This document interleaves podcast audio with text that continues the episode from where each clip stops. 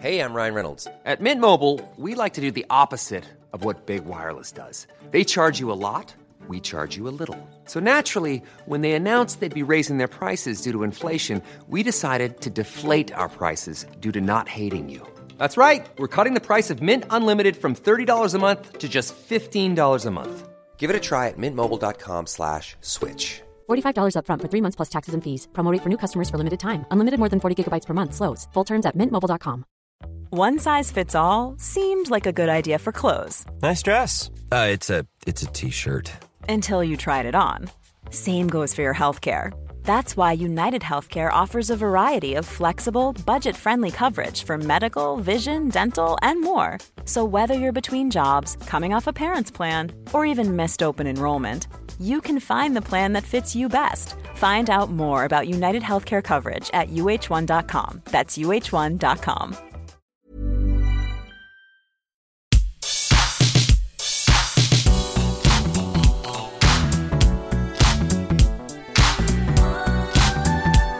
Hello everybody, welcome to the What Culture Gaming Podcast. I'm your host Scott Tilford, joined by Josh Brown. Hello Scott Tilford. Josh Brown, did I say my name? I think I did. Don't worry about it because we've got plenty of games to talk about, mainly this time from the Ubisoft and Capcom showcases, now the latter of which didn't go down very well at all. Well, it didn't last year either, no. I should add. They are kind of weird when it comes to showcases, Scott.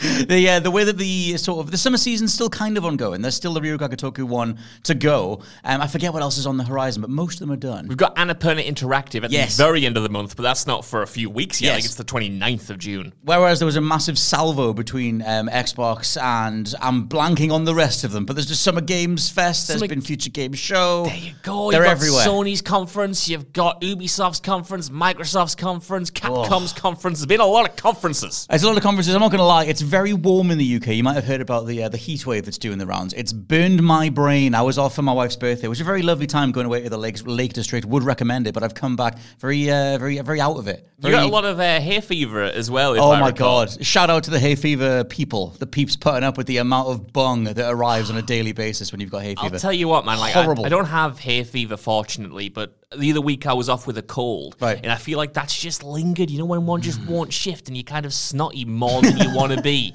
And it's like, man, why can't my body just heal? I think it's because I've been on so many trains. Right. I hate trains so much, especially when they're hot. What kind of infrastructure?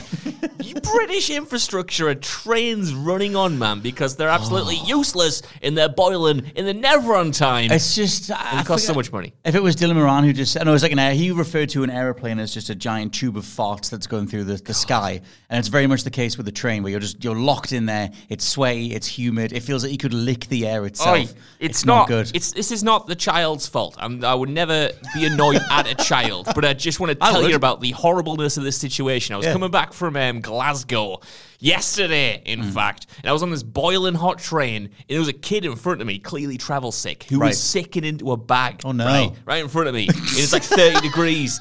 And I had to move, man, because it was just like, I was hungover as well, and I was just thinking like, I wish the Lord would take me now. I love you being hungover, but the kid's the one being sick. I know, right? You're channeling it spiritually through this other being. Oh, I know, man. To excise the evil. But yeah, one thing that might save us all is video games, and we'll run down the Ubisoft conference and the Capcom conference, because there's just games left, right, and centre. Ubisoft, I thought, had quite a solid showcase this year. A lot of gameplay stuff, a lot of safe bets, but we did get a lot more gameplay for Star Wars Outlaws, and like I said, we'll break all these things down one by one. But what did you think of Star Wars Outlaws? I'm so mixed on all of these games. I want to get out in front and say this because they have so many elements that I'm intrigued by, but so many elements that make me think that Ubisoft hasn't really changed much from a creative standpoint. And Star Wars Outlaws was... Again, a mixed bag for me because visually it looks spectacular. Yeah.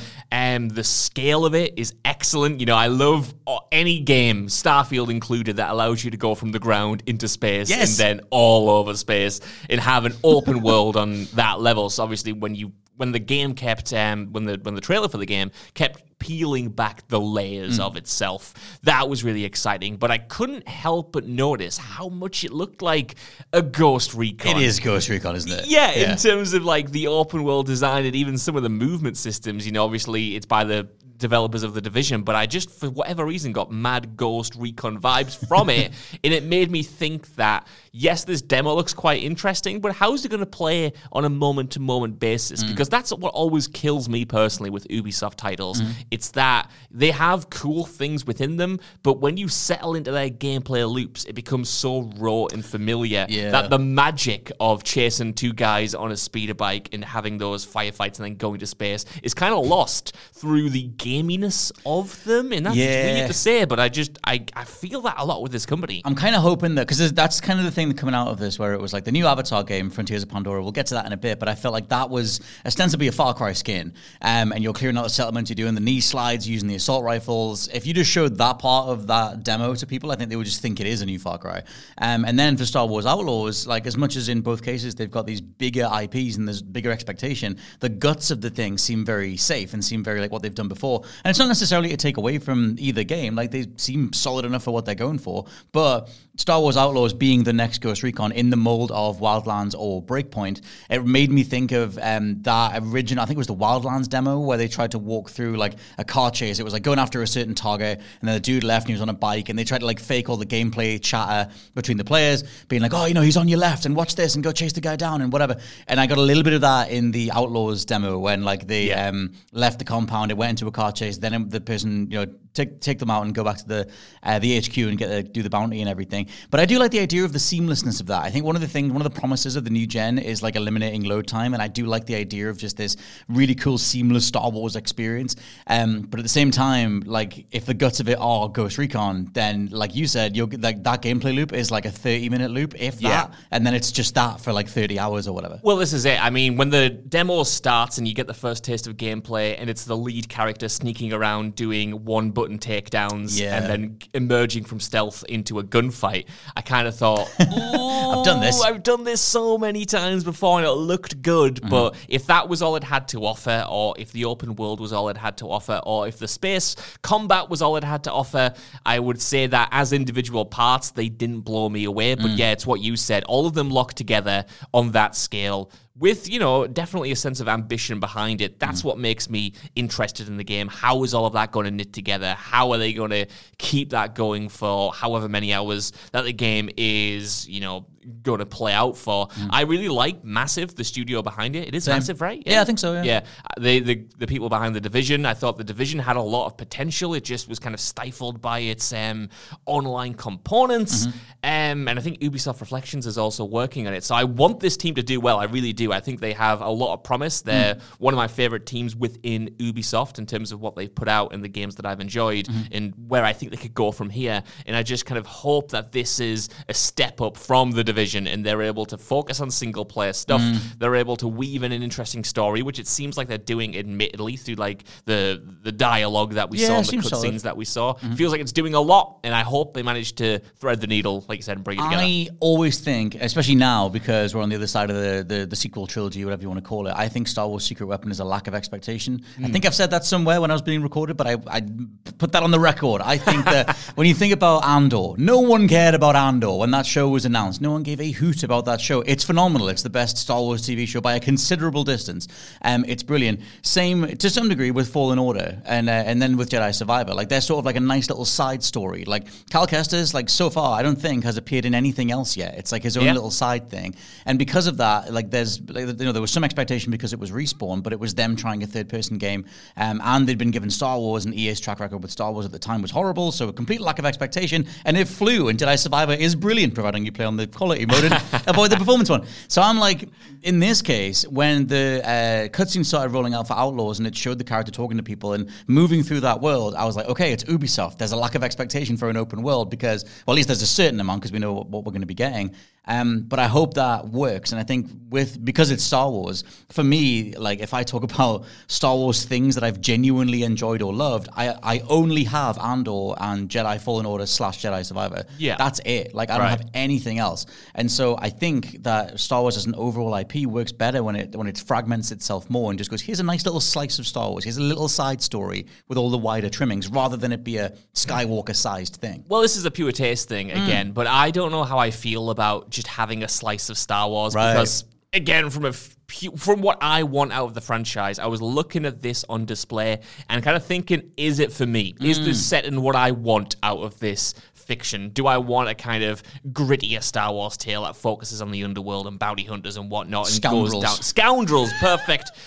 Perfect as soon as they refer to the main character as a scoundrel, I was, can you not? Can you not use that one word that we use to describe everyone who's a thief in Star Wars? Yeah, just be anyone else at all. That's it, right? I don't know if that's for me, because I look at it and I think, what's drawing me to this? It kind of, to me, is an excuse for them to kind of blur the lines with something like Ghost Recon, yet have it still be Star Wars-y in nature. And that's an entire me thing. It's just because I'm more interested in the Jedi and the grander elements of that franchise.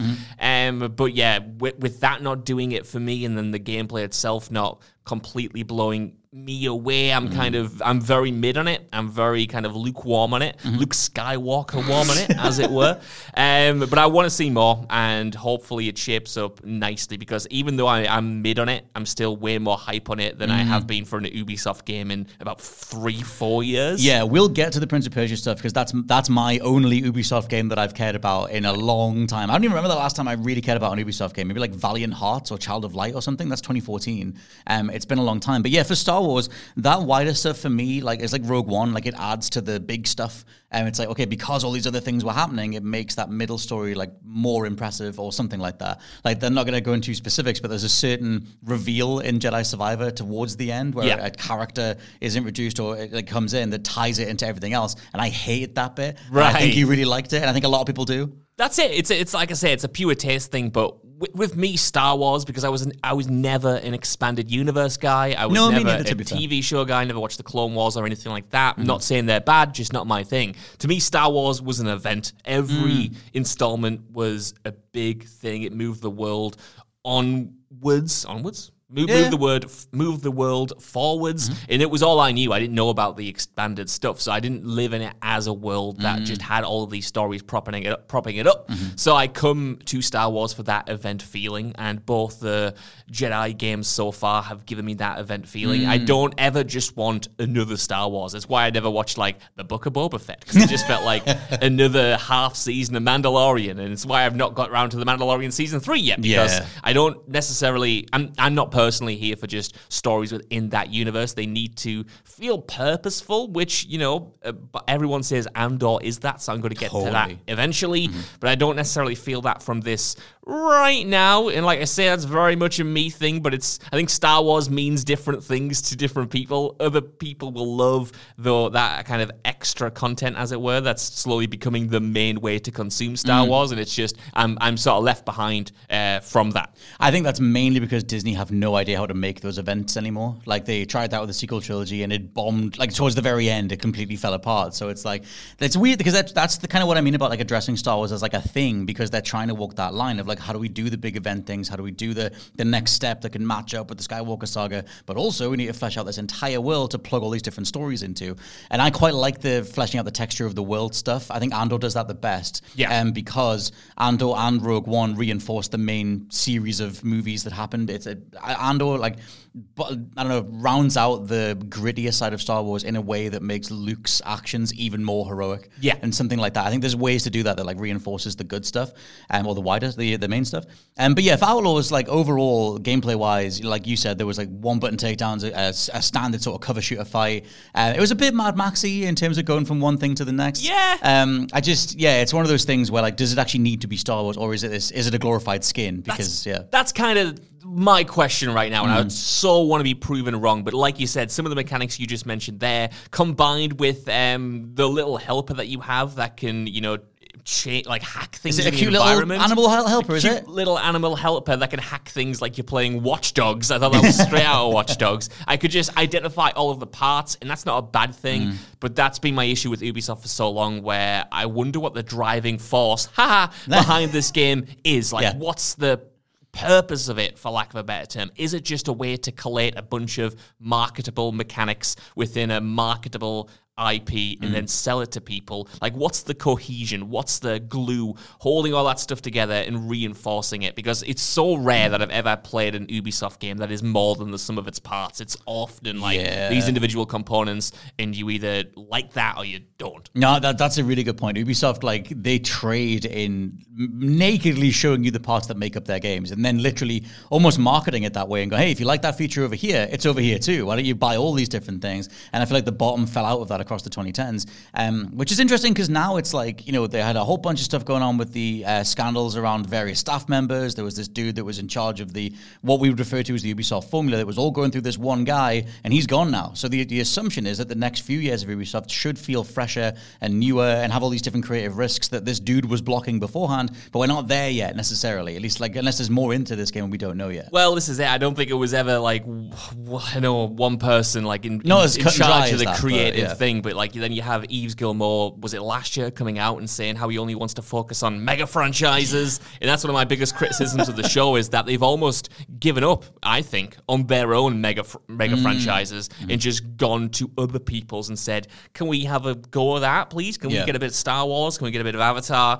And we'll give you our mechanics because we only want mega franchises and we're not actually asked anymore if those are ours or what. We're here to cut a licensing deal. Let's talk about Assassin's Creed just quickly, because that is the one mega brand thing that they're still going with. It feels like Far Cry's taking a little break, but Assassin's Creed has three main games in progress right now. The one this year being Assassin's Creed Mirage, but there's also Assassin's Creed Nexus, which is the VR one, which is in itself inspired, but it's like 5 key locations or something from AC123.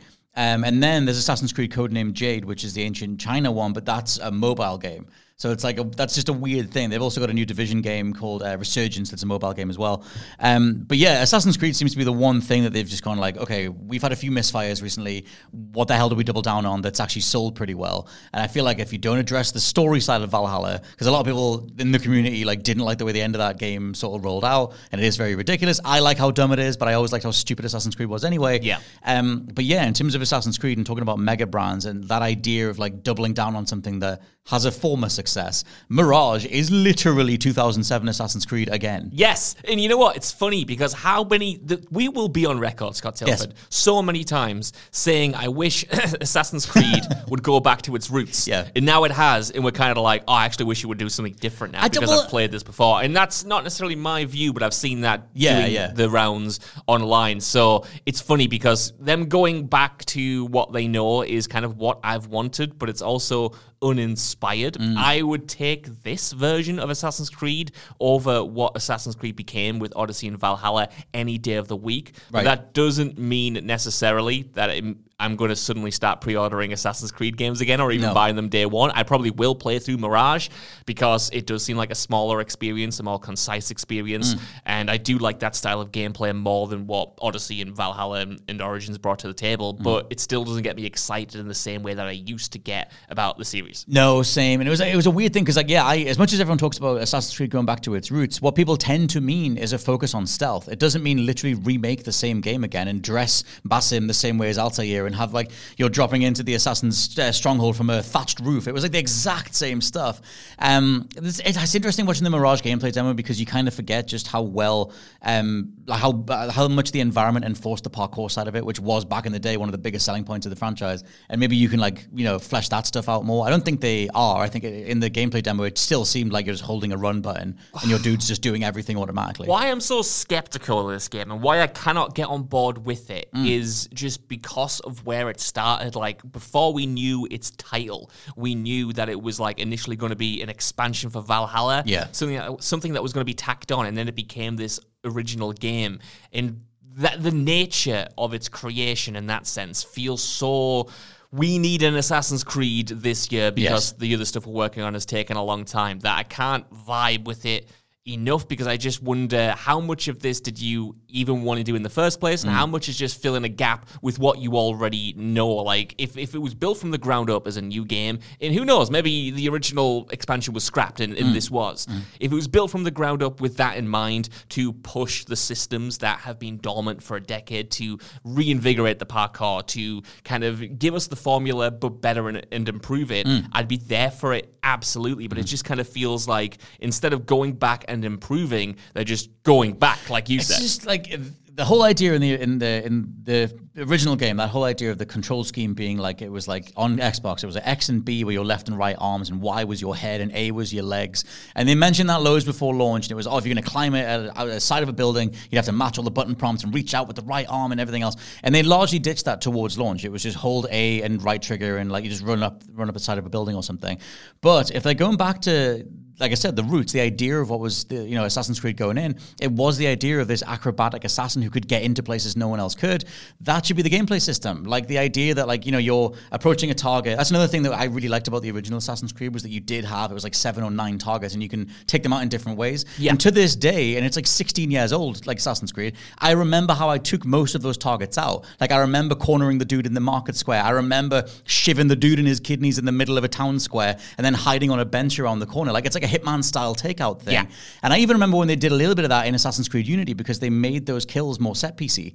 And like, I like the idea of going back to that, but when you view those targets and you view those environments in Mirage, assumedly, you should be able to envision like, oh, if I go that way, I'll take them out that way. If I set this in motion, I'll do this, and play into the assassin side of things. And it just, the way that it looked was just kind of on rails. Like it was like auto-running, auto-getting you in place. You're hitting a button, you're taking a dude out, you're running away.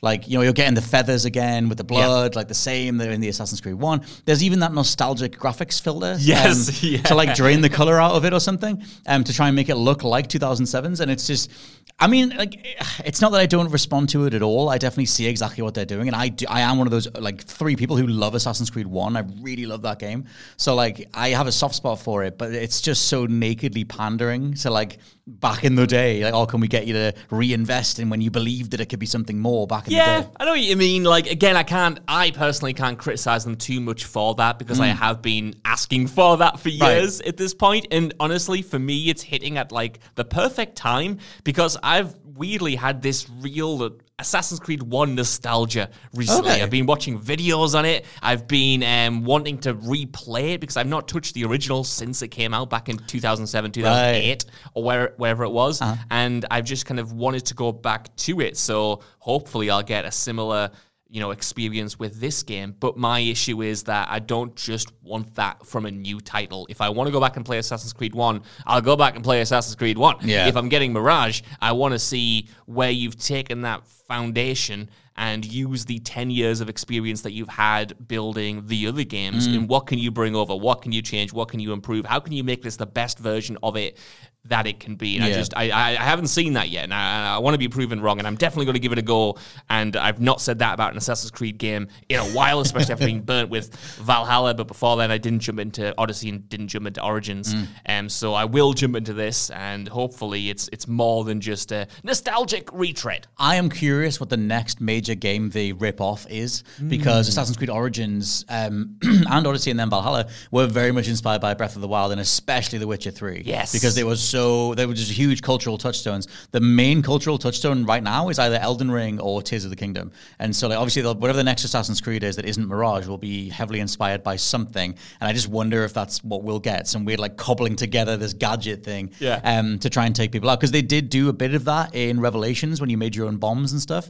And it, like, didn't feel great. But what is the identity of this IP? That's the thing. I said at the start of this video that I was mixed on this showcase, and I've been incredibly negative since. I don't think I've said one nice thing about them. But this is what frustrates me so much with Ubisoft, is that they have these great franchises with so much character and so much personality to them. Assassin's Creed, Far Cry, Watch Dogs, bunch of others, right?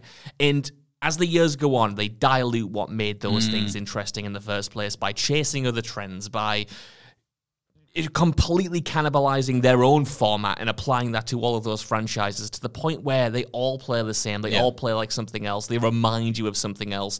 And unfortunately, they don't do what they're inspired by better than their inspiration. So it just leaves you wanting to play those other games. And I just think that's a shame. Like, the way Watch Dogs went, I will never forgive them for, because that thing I was so excited for, and it stumbled out the gate, but it had something, and then it had nothing. Same with Far Cry. It had something with Far Cry 2 and Far Cry 3, and then in my opinion now, it has nothing. It's just another Ubisoft game, and it's lost whatever magic it had. And that's happened with all of these franchises, and it sucks to see. And it happened with Assassin's Creed, and that's the one that they have thrown their weight behind the most to try and salvage, where they've kind of let Watch Dogs die. But yes. I just hope they're able to find whatever it was that made Assassin's Creed good in the first place and capitalize on it. The thing that's fascinating with Assassin's Creed, watching it roll out, is that back in the day, you had a lead creator. You had Patrice Désilets, who was like leading those original games. And I think back initially it was planned for either 5 or 6 games, with the overall arc being that it was Desmond in the present day acquiring the various abilities of his ancestors, and then just AC 5 or 6 or whatever it was going to be would take place in the present day, and you'd be a modern day assassin, and et cetera, et cetera. None of that happened because Patrice Désilets left Ubisoft because they overstretched that middle chunk of the game because they made a lot of different money. And obviously we got Brotherhood, we got Revelations, and he was gone. I think by the time AC3 rolled around, he was out of it. I think so, yeah. And then Black Flag was like that weird, what the hell do we even do? Like, and it worked for a lot of people, but that weird meta thing of like Ubisoft exists inside the game. And ever since then, they've never known what to do with it. They ditched the present day stuff, then they brought it back, and then like it's more than ever now. And Desmond's back in it, but like it's just all over the place. And so it's one of those things where like one of the biggest parts of the appeal of the original Assassin's Creed was that it felt like a focused vision, and it felt like you as the audience didn't fully know what was happening. Like as the audience, it was like, why are there like computer glitches and weird visual effects and sci-fi looking stuff in the trailers? What is that game? Yeah. And that was part of the appeal. And then for me, the reveal of that was phenomenal. I love all the Subject 16 stuff from the very end of AC1. I thought that stuff was fascinating. Again, at the time, I was like a Lost fan, so I was already too sick and gone anyway. But I had a lot of fun with it. And so now it's like, yeah, how do you recapture that? You kind of can't. Because it's out of the bag kind of thing. But it is still fascinating. In terms of Assassin's Creed, though, like I said, they already have a couple of other games here in as well, which we can touch on. One being Assassin's Creed Nexus, which is in itself taking some of the most well-known locales and characters and stuff from the original trilogy and doing it in first person. You're a VRsman. I am. Does this get you in? It does. Honestly, it does. Like, you know what? I feel like with Assassin's Creed, like you say, one of the best parts of it is the sense of place and the sense of movement. Mm-hmm. And hopefully that will become even more immersive in first person, in VR. Like, true. I would happily just look around these locations, and that's all I want to do. Do you want to look at the architecture? Do you want to climb with you one arm at a time? I'll do some climbing. I can do that in Horizon Call of the Mountain as well. The climbing mechanics in VR don't do much for me, honestly, but the sense of detail does, and the sense of scale especially does. So the idea of being in a game like this and being on the ground level and then being able to climb up to the tallest part of an area, that's exciting. I want to dive into some hay. Yeah, I want to get that sense of momentum. I want to get that sense of being outside and being in places that I will never visit, or in terms of pure timeline perspectives, never be able to properly visit, and appreciate them from that level. Because say what you will about Assassin's Creed, but its level of artistry in the world design is impeachable. That like they've always had the best artists, the best designers on that side of things, and they've always recreated these locations with stunning detail. By far, their R&D department is second to none. Like, I mean, I love walking around in Assassin's Creed Unity. Even when that game was broken and buggy as hell, the interiors of all those places during the French Revolution, that is a great walking through history thing. And I love that they plugged them into AC Odyssey, and I think it's in Valhalla as well. No, sorry, it's in Origins and Odyssey. Maybe it's in Valhalla, but you can do a history mode where it gets rid of all the combat, and it just walks you through the environments, just teaching you about everything. And I was like, I just love that it's like this virtual tourism thing. This is, again, what frustrates me so much about Ubisoft. They clearly have, on a ground level, from a developer to developer standpoint, they have some people who are passionate about the games, who are quality with their work, who know what they're doing, and they just don't have that oversight and that management that, one, apparently doesn't make for a healthy work environment, but two, doesn't make for that creative cohesion that brings them all together. A reason for all that R&D stuff to exist. A reason for all of that stuff to kind of cohere. And that's always been such a shame, because there are so many, thousands probably, of talented people working across Ubisoft studios that don't have that kind of just like direction to make all of that stuff, again, more than the sum of their parts. And that's always been just a shame. It's that time of the year. Your vacation is coming up. You can already hear the beach waves, feel the warm breeze, relax, and think about work. You really, really want it all to work out while you're away. Monday.com gives you and the team that peace of mind. When all work is on one platform and everyone's in sync, things just flow. Wherever you are, tap the banner to go to Monday.com. Hi, I'm Daniel, founder of Pretty Litter. Cats and cat owners deserve better than any old-fashioned litter. That's why I teamed up with scientists and veterinarians to create Pretty Litter. Its innovative crystal formula has superior odor control and weighs up to 80% less than clay litter. Pretty Litter even monitors health by changing colors to help detect early signs of potential illness. It's the world's smartest kitty litter. Go to prettylitter.com and use code ACAST for 20% off your first order and a free cat toy. Terms and conditions apply. See site for details. This podcast is brought to you by Indeed. If you need to hire, you need Indeed. Indeed is your matching and hiring platform with over 350 million global monthly visitors, according to Indeed data, and a matching engine that helps you find quality candidates fast. And Indeed doesn't just help you hire faster. 93% of employers agree Indeed delivers the highest quality matches compared to other job sites, according to a recent Indeed survey. One of the things I love about Indeed is that it just makes hiring all in one place so easy because you just get unparalleled access to job seekers. Plus, listeners of this show will get a $75 sponsored job credit to get your jobs more visibility at Indeed.com/WCG. Just go to Indeed.com/WCG right now and support our show by saying you heard about Indeed on this podcast. Indeed.com/WCG. Terms and conditions apply. Need to hire? You need Indeed. Because, hello. Ah, man, there's so much to like about Assassin's Creed especially, but so much to just think, that makes you think, like, why did you go down this direction? Why did we spend so much time on this when this is so good over here? I think as well, because they are researching these time periods and they are pulling from, you know, they have, like, real-life historical figures that they'll maybe, like, you'll do a mission for them or something. There are so many meatier stories that they could be telling. There are so many other sort of ways they could do something that is set in the French Revolution or whatever and not make it Assassin's Creed. You could do a whole thing about, like, an Assassin's Creed saga series if you're really that bothered about tying in the marketing side of it, because that's clearly the reason why they don't do that stuff. It's because AC just sells the most, and it's easier to keep doing that stuff. The last thing for Assassin's Creed is Codename Jade, which is their game set in ancient China, which all the comments on that, dislike bars huge, etc., etc., just because it's one of the most requested locations in for an Assassin's Creed game, either ancient Japan or ancient China, but it's a mobile game. Yeah. So it's just getting that standard backlash of, like, you were so close, you could have just put it on consoles. I know, it's a shame. Like, you should definitely not give gamers what they want. Like, I just don't think so. Just because someone demanded something. Hey, say Sonic Superstars.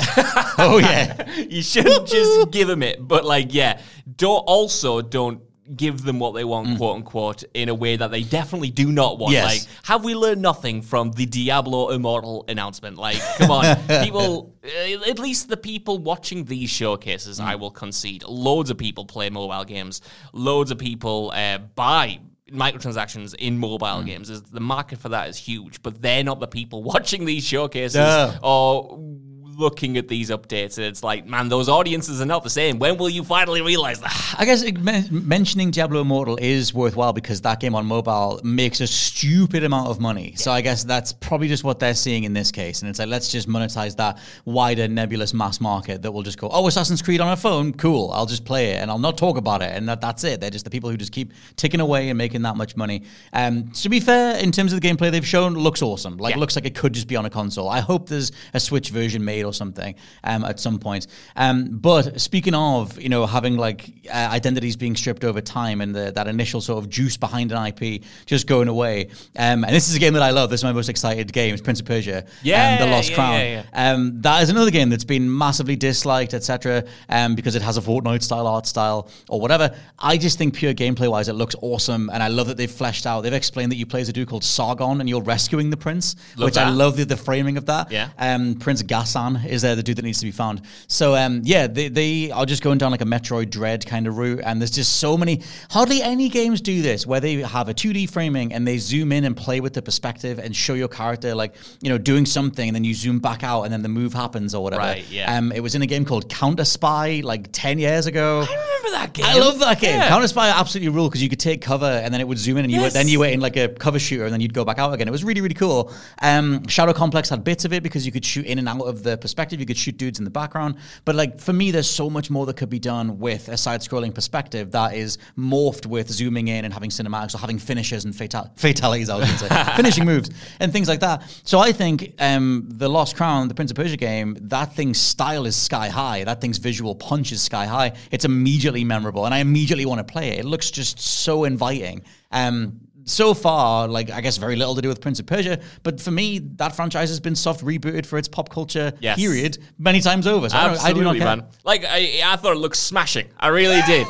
You know, like, I think I said in the last podcast that it wasn't my thing visually, and it still isn't, but from a gameplay perspective, it's hitting all of the right notes for me. Like you said, it feels fresh, it feels like a modern take on that genre, and it feels confident and it feels sophisticated. I read after the initial reveal that it had this kind of Metroid style framing, and, you know, to see more of that was exciting as well.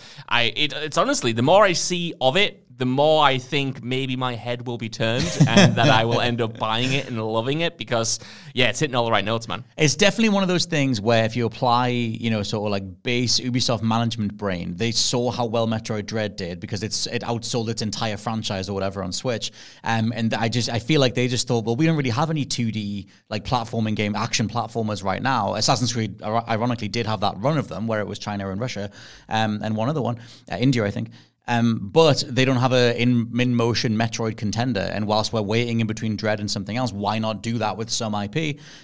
Which, you know, whatever, like the original Prince of Persia was side-scrolling anyway, so they can argue it makes sense. Well, that's it, and I think with a lot of their franchises, not only are they filling those gaps in the market and looking at what's doing well, but they're taking a lot of their franchises back to basics. We've just waxed lyrical about how Assassin's Creed is going back to the original framing and the original gameplay style. They've obviously got the Prince of Persia Sands of Time remake in the works, so they've got the 3D style of Prince of Persia covered. Why not take it back to its proper roots and also do a 2.5D side-scroller Metroidvania effort as well to supplement it? You've got teams that excel in that. Why not? I think they're, you know, perhaps cynically relying on nostalgia in a lot of ways for these titles, especially because we're also getting a Splinter Cell remake as well. But is that ever coming? Probably not. Is that even real? Probably not. I don't know if it is. But I'd take all of these games over these franchises being dead. The fact that we now live in a world where there are 2 Prince of Persia games coming out is kind of crazy. What's the other one?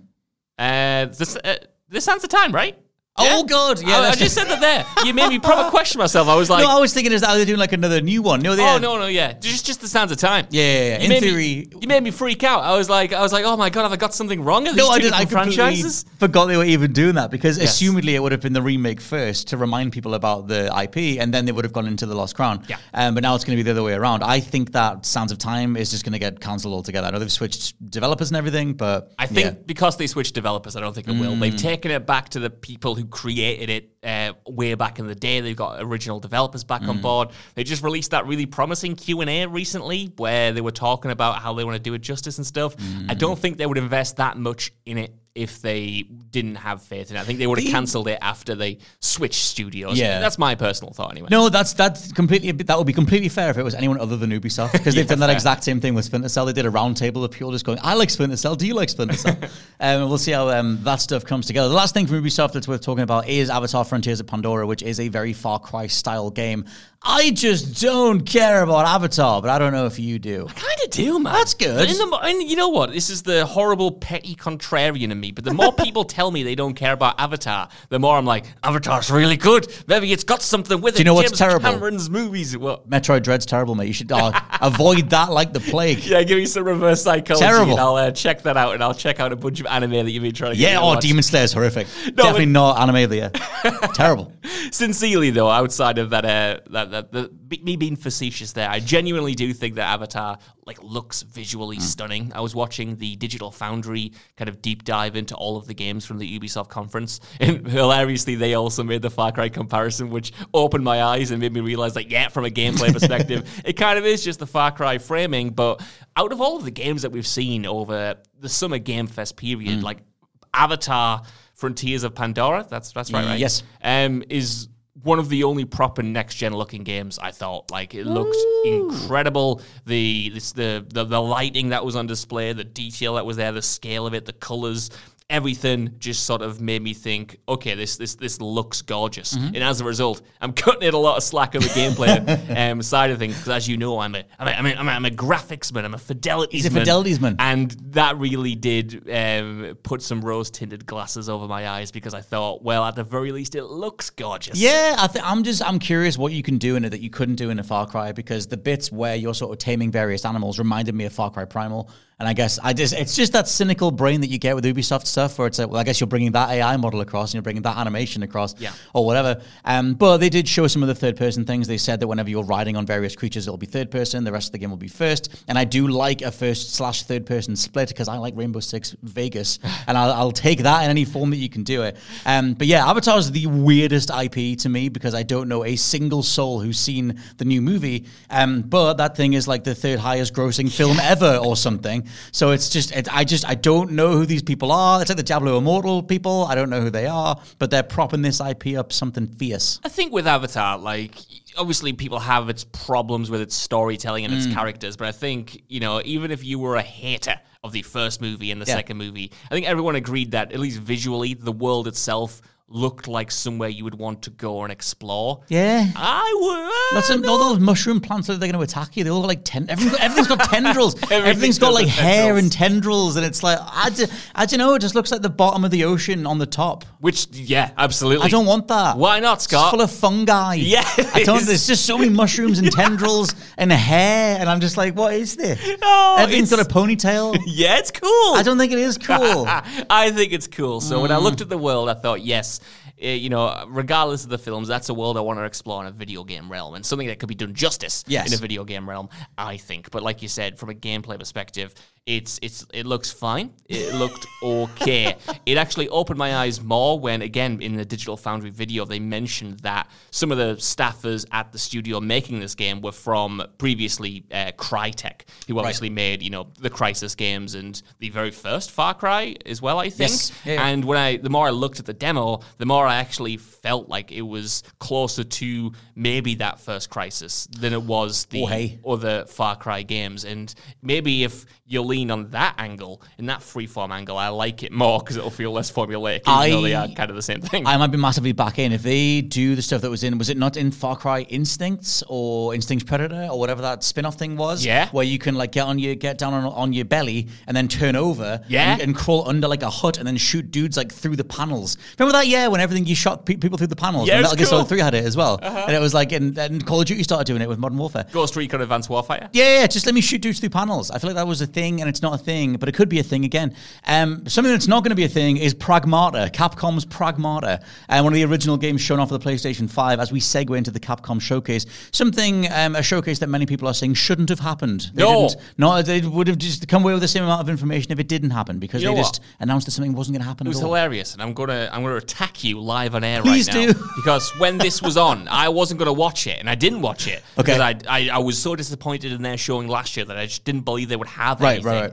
But partway through, you text me saying, oh my God, they've showed Pragmata. Yeah. And then I dropped everything. I didn't say they showed. I just said, oh my God, Pragmata. Well, there you go. Yeah, oh my God. Well, I assume it must be from the showcase. Yeah. So I dropped everything and thought, bloody hell, if they're showing Pragmata, they must have some good stuff up their sleeve. Uh-huh. And then I logged online and saw that update was just an apology for them delaying the game. I was going to say, my quick follow-up text was, oh, actually, no, it's just for the delay. I missed that bit. Yeah, I only saw the top bit. You did rectify it, but it got me so excited and so hyped that I logged on, and then I just saw literally the same kind of style of apology that CDPR has done a million times, that we've seen a million times, where it's just the text box. It's like, sorry, we need more time, which is totally fair, but it's just classic Capcom, isn't it? Because considering how good their games are, compared to sometimes how bad their marketing is, where it's like, oh yeah, we're going to give you an update for this game, but it's an update that it's delayed. I did think that in regards to the way that they handled the delay, it was very cute. I mean, they had the little girl character drawing something, you don't know what it's going to be, and it's a thing saying, sorry, it's delayed. And they did show some little bits of gameplay, so it's not like it was nothing at all.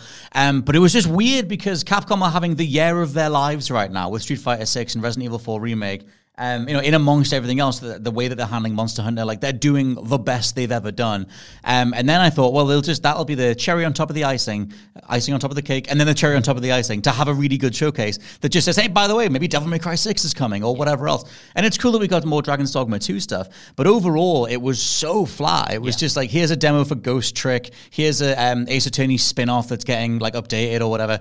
It was, I mean, I like those IP, but it was very little. Yeah. And I was like, you have so much momentum right now. Like, I guess, how hard would it have been to give us something? Maybe they don't want to do something that's more logo-based because they can't guarantee it or something. But I really thought they'd have something here, and they absolutely did not. Well, that's it, man. They're not newcomers to this space. No. But they're not like Ubisoft, who always has a big showcase every year. Capcom usually gives its stuff to the third party, no, to the first party publishers like Sony and Microsoft and whatnot to show them off. You know, you'll often get a Resident Evil game at a PlayStation showcase. You'll often get like Monster Hunter or Devil May Cry at another showcase, rather than them, you know, bring them all in and localize them all to their own big events. So I wasn't expecting much anyway, and even then they kind of had more than I thought they would, because I wasn't expecting DMC 6 to be at their thing. I thought we might just get, you know, updates for existing games. So the fact that we got Pragmata at all was a plus. Well, that was why I immediately texted you. I was like, they've got a thing. Well, there you go. But it still makes me question why they even do it when they've showed most of this stuff off previously. And like you said, it was cool to get more Dragon's Dogma stuff, but we'd already seen it, and it's nice, but unnecessary. Where's the Separate Ways DLC for Resident Evil 4? Where is the Separate Ways DLC for Resident Evil 4, Scott? I really want to know. Goal. It would, and they tease it at the end of the main game. Spoilers, but they say the word Separate Ways. We know Separate Ways is coming. There's so much more in Resident Evil 4 that could even be used that was cut from the main release that is in the main campaign of the original Resident Evil 4 that could be added to Separate Ways to bolster it out. Like, just give us a logo. Surely you've got a logo. Surely you got something. I think it's worth chucking in here that they did re-show Knitsugami Path of the Goddess, which is like a platinum-style action game that was originally at the Xbox showcase. I think the showing that it got here was better. I think most of it was the same trailer, but I felt like I saw more gameplay here. Maybe it's because I was freaking out too much at the Xbox one, but I like when Capcom do their DMC adjacent stuff, and it's cool just seeing a new IP, even though it reminded me a bit of, it's like Okami kind of meets Devil May Cry, or like whatever, you know, platinum action game you want to go to. I thought the art direction looks stunning, and I love the general approach they've got to just, you know, goddesses and old school sort of mythological beings, etc. Yeah, I also agree, man. I think with Capcom right now, they've got their core franchises down. They have our trust with Monster Hunter, with DMC, with Resi, with all of the established franchises. Street Fighter, of course. Street Fighter, how could I forget? Obviously, a huge success this year. Game of the Year in Waiting. All the fans, Game of the Year in Waiting. But what else have they got? They've got these new games that they've announced now, but can they put the same stamp of quality on those that they can with the established franchises? Well, I've got to bring up, I hope they can, one thing, which is Exoprimal. They are throwing a lot of eggs in their live service basket, and I don't think anyone cares about Exoprimal. This is what we forget, right? With Capcom of recent years, that, they make great single-player games, but they haven't given up on the live service dream. How many bad Resident Evil multiplayer spin-offs have we had? RE-verse and the other one that I don't even know if it came out, but they tried twice and it didn't work. And it's like, there's still elements of old Capcom in those projects that I don't necessarily love and don't want to get more focus. I mean, Monster Hunter is a live service game. Like, there's a lot of content plugged into that. That's one of the only ones that I feel, I mean, it's weird because they have live service elements in Street Fighter 6, in Monster Hunter. Like, there are ways to roll those things out. And like you said, RE-verse was like their attempt at sort of making this platform for Resident Evil to plug different characters and whatever else into. But Exoprimal, I got off to such a horrible start because it showed dinosaurs, it showed a redhead female protagonist, which everyone assumed was going to be Regina. Everyone assumed it was going to be something based on Dino Crisis. They renewed the Dino Crisis trademark, and there's a questionnaire doing the rounds or something where they asked which of these IP would you want to see more of, and one of the options is now Dino Crisis. So I'm like, I see you guys thinking about this, and you're putting these little teasers out there to sort of stoke the embers a little bit. But I feel like every third-party publisher has to attempt a live service and just fall on their arse with it, like Anthem did, or Suicide Squad will do, or whatever. And it was just one one of those things where the entire time they showed Exoprimal, like all the live chats were just like F's in the chat. This thing is dead. Yeah, asking people to pay for premium versions of it, etc. I see zero pull. No, man. I honestly, before it was, what was the crossover that they announced before the Capcom showcase? It was at the either SGF or it was at the Microsoft thing. There's a Halo Jet Set Radio thing. Maybe it was that. They showed a trailer of it. Is the point? The fact that it's like out and it's having this crossover, and I was like, what? Like what? I didn't even know this game. I remember when it was first announced, and everyone was annoyed that it wasn't Dino Crisis, but I didn't know it was still a thing. I didn't know it was a thing they were pushing this hard, so I was disappointed to see it. But yeah, like you said, it of course makes sense that all of these publishers are going to have a live service game or two or 10 to try and push, as just as it makes sense that they have a mobile game or two or 10 to push as well, because the amount of money to make in those sectors is outrageous, and to honestly expect them to give it up completely in both avenues is kind of ridiculous, because they're never going to not chase that money, and it sucks that it makes that much money, and it means we get stuff like the mobile Assassin's Creed game and these games from Capcom, but they're unfortunately never going to go away as long as they're this lucrative. That's the hilarious part, is that they released a Street Fighter mobile game, and there's a lot of different mobile versions of Street Fighter, but there was some premium version that came out either at the very beginning of this year or the end of last year that was just roundly despised because it's like this auto-playing microtransaction fest thing, and it's better not talked about in the same breath as something like Street Fighter 6. But yeah, I just feel like Exoprimal is like would have been commissioned during the days where everyone assumed Anthem would be the next big thing, which is what I still feel like Sony's trying to chase. Yeah. But overall, Primal doesn't seem like it's going to be landing very well. And it's out in a month. Yes. Like that thing is just out in July. It's just in amongst five other Game of the Year contenders? Like, there's no way that it's going to contend. Well, this is what I mean. In general, this is what I mean. Like, I completely just like got lost track with it, and then to see you get this big push and these kind of weird crossovers, I was like, okay, we're fully on this board again after it was off my radar for a long time. I don't know if anyone has like it had like an early access thing or like a beta or anything. Has anyone played it yet, or are they just kind of pushing it? It seems that the things that they were pushing during the stream were all like pre-order now and get these extra skins. Right. It was lots of skin packs. It was lots of deluxe stuff. It was, I think they highlighted the pricing tiers for the premium currency stuff. It just feels like, live service 101. It feels like the thing that everyone's tired of at this point. It is one of those RE-verse things where I'm like, did you release this? Like, are you still working on it? Like, what happened? Like, because these live service games or these live service spin-offs from Capcom, anything that isn't like a mainline title, just it kind of comes out and it dies. It reminds me of like those Ubisoft live service games that we had, those battle royale games and those kind of weird multiplayer games they released, and you were kind of like, oh, that came out? that people played that? That's actually been out, had 2 seasons and died? Like, yeah, servers have already been shut off. Okay, yeah. I get that same vibe from these games, and again, not to end on a downer, but I just hope that's not indicative of their approach going forward, and I don't think it will be, judging on the success of Street Fighter 6 and Resi 4. Same. Is RE-verse actually out? I literally don't know. I need to ask Sai, she'll know. I actually have no idea.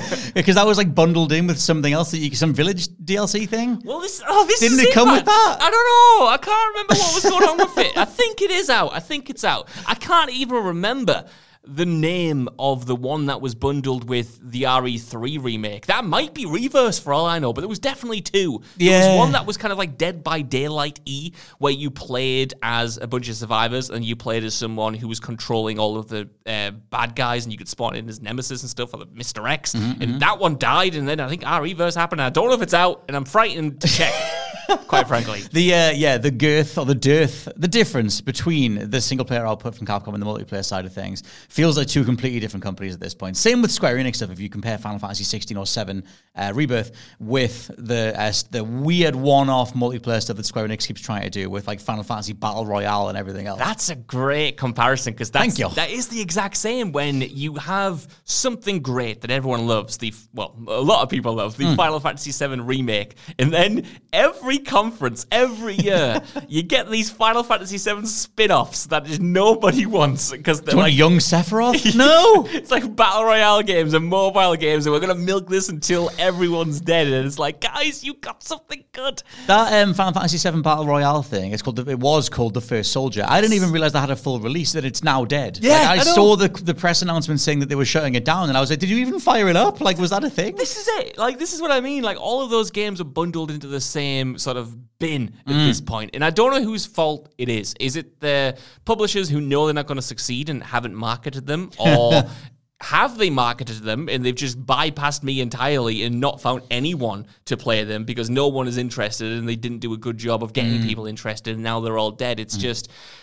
there are people who can do live service as well. There are good live service games out there, ones that I love, but you can always tell the half-assed ones. Well, I think if even Naughty Dog, I know this was like after a consultation period with Bungie, apparently, can't get their Last of Us live service thing over the finish line, to like do something with that IP in a live service context that is appealing enough to at least take a gamble on, then it's very, very hard to get a live service thing off the ground and make it work. Halo died trying to chase that as well. Absolutely. And you know what? I don't think we've talked about the Naughty Dog live service stuff since that report came out. But that was interesting because, not to slag off Bungie, they are masters at what they do. They've obviously got to a successful place with their live services in Destiny 2.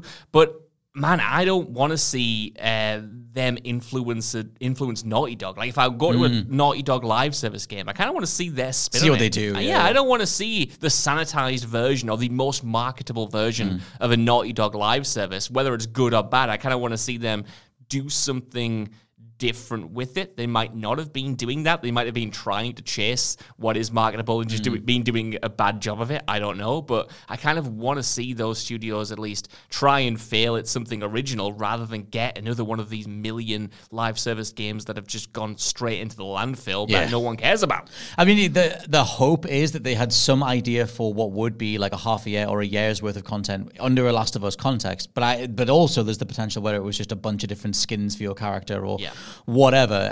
But you would assume that Bungie were being fair when they analyze stuff, but I agree. I'd be very curious to see what a very story-focused dev did for a live service and whether that could be more narratively satisfying or whatever it is. But yeah, overall, we're coming to the end of the current portion of the various video game live shows and everything else, and there's not anything for another month or so. No, I don't have a specific date down, but there's one in the next month or so. I'll tell you what, I'll whisper some sweet nothings into your ear hole right now. You've got Final Fantasy 16 next week, my friend. Hell yeah, I do. To be fair, Final Fantasy 16's demo is out. And oh my God, right?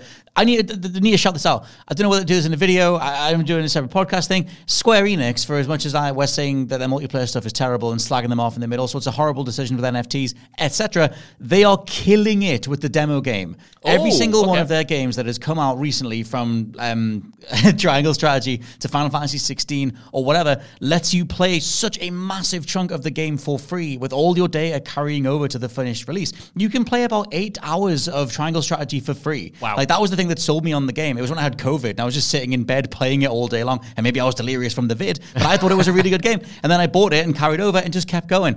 And it's one of those things where hardly any studios of their level prioritized either vertical slices or slicing off part of the game.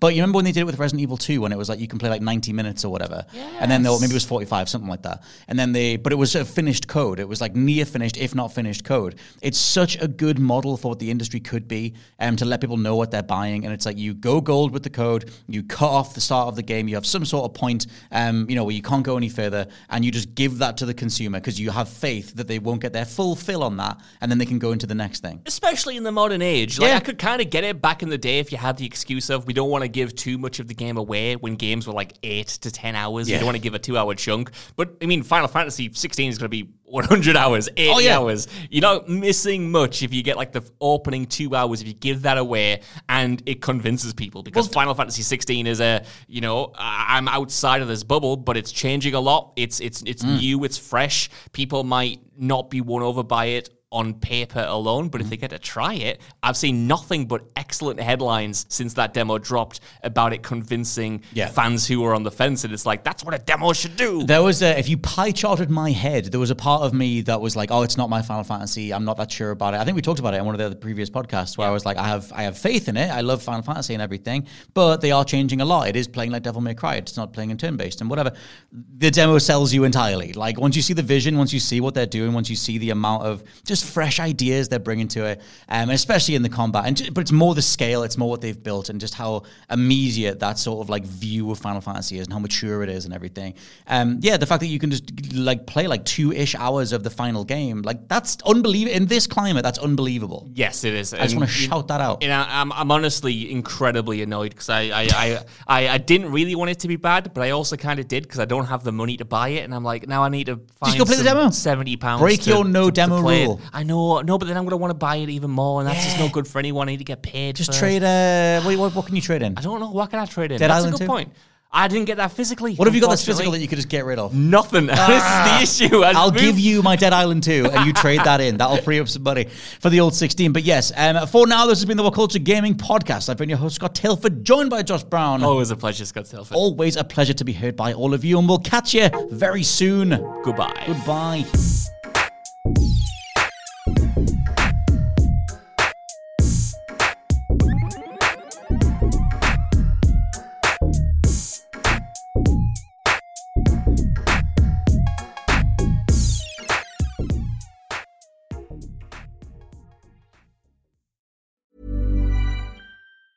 Hey, it's Paige DeSorbo from Giggly Squad. High quality fashion without the price tag. Say hello to Quince. I'm snagging high-end essentials like cozy cashmere sweaters, sleek leather jackets, fine jewelry, and so much more. With Quince being 50 to 80% less than similar brands. And they partner with factories that prioritize safe, ethical, and responsible manufacturing. I love that. Luxury quality within reach. Go to quince.com/style to get free shipping and 365-day returns on your next order. Quince.com/style. Hi, I'm Daniel, founder of Pretty Litter. Cats and cat owners deserve better than any old-fashioned litter. That's why I teamed up with scientists and veterinarians to create Pretty Litter. Its innovative crystal formula has superior odor control and weighs up to 80% less than clay litter. Pretty Litter even monitors health by changing colors to help detect early signs of potential illness. It's the world's smartest kitty litter. Go to prettylitter.com and use code ACAST for 20% off your first order and a free cat toy. Terms and conditions apply. See site for details. Even when we're on a budget, we still deserve nice things.